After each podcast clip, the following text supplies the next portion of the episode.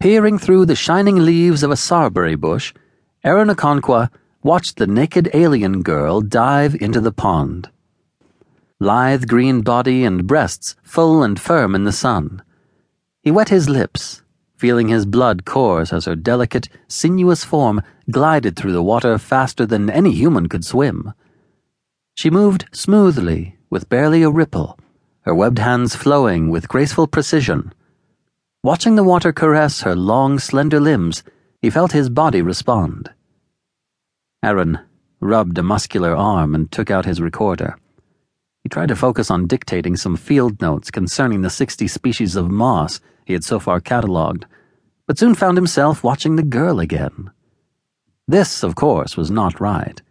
Their survey team had come to Viridis for a month to evaluate the planet for possible colonization and commercial exploitation indigenous, sentient life forms were officially off limits to Confederation or Fed personnel because of the danger of cultural and biological contamination.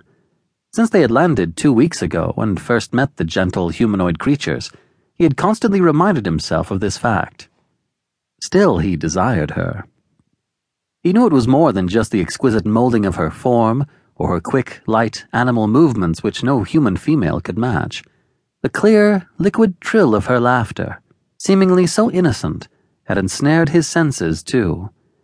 Then there was the strange way she would suddenly freeze and stand motionless.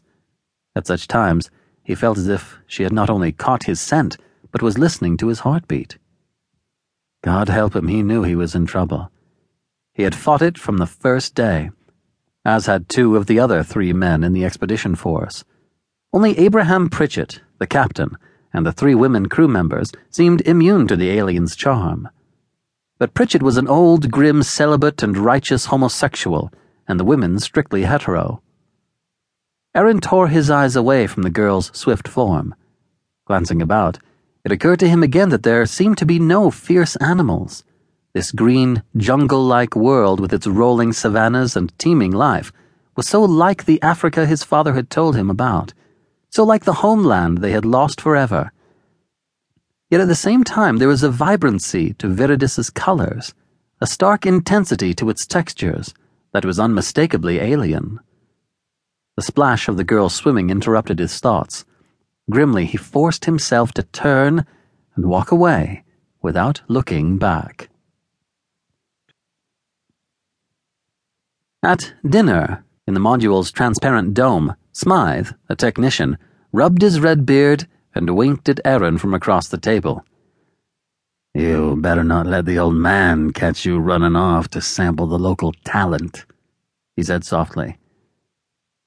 Aaron glanced guiltily at a bunk across the module where Captain Pritchett, an agriculturalist, and the only other member of the crew present lay sleeping. White maned and iron jawed, the leader of the survey mission always reminded Aaron of some ancient Terran prophet. Turning back, Aaron tried to bluff. What are you talking about?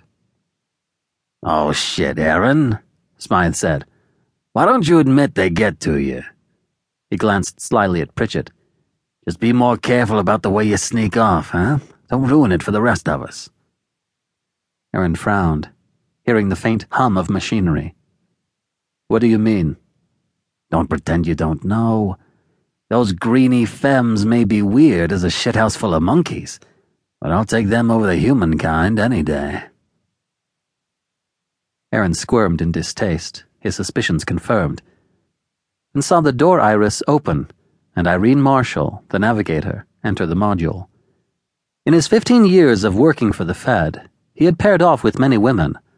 Of all his lovers, Irene, blonde and shapely, was the most desirable, though he sometimes questioned his involvement with her because of his father's prejudice against whites.